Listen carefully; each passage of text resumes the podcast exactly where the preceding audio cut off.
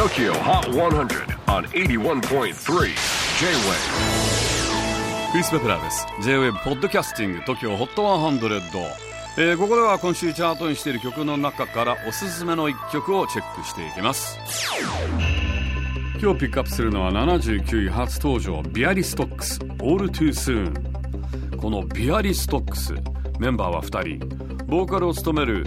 沖本空さん実は映画監督としても活躍しています。2016年の映画「春猫」で監督脚本音楽を務めています。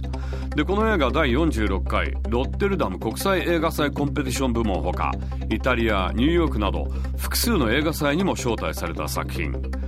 でこの映画で生演奏上映会というものをやっていてそれで結成したバンドがビアリストックスなんですね。こちら先月配信した最新シングルの「All Too Soon」音もなかなか凝った作りになっています。だからなんでしょうか。アジカンのゴッチ川谷絵音くるりオフィシャルヒゲダンディズムおぶくろ成明など数多くのミュージシャンから支持を集めているそうです。